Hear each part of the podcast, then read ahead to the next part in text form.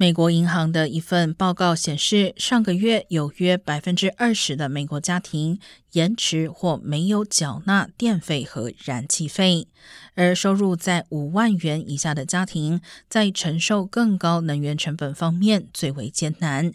相当大一部分美国人可能会迫于压力而削减其他支出，以维持电力供应。国家能源援助董事协会本月早些时候估计，今年冬天美国普通家庭的天然气费用将增加百分之十七左右，达到每户约一千两百元的十年来最高水平。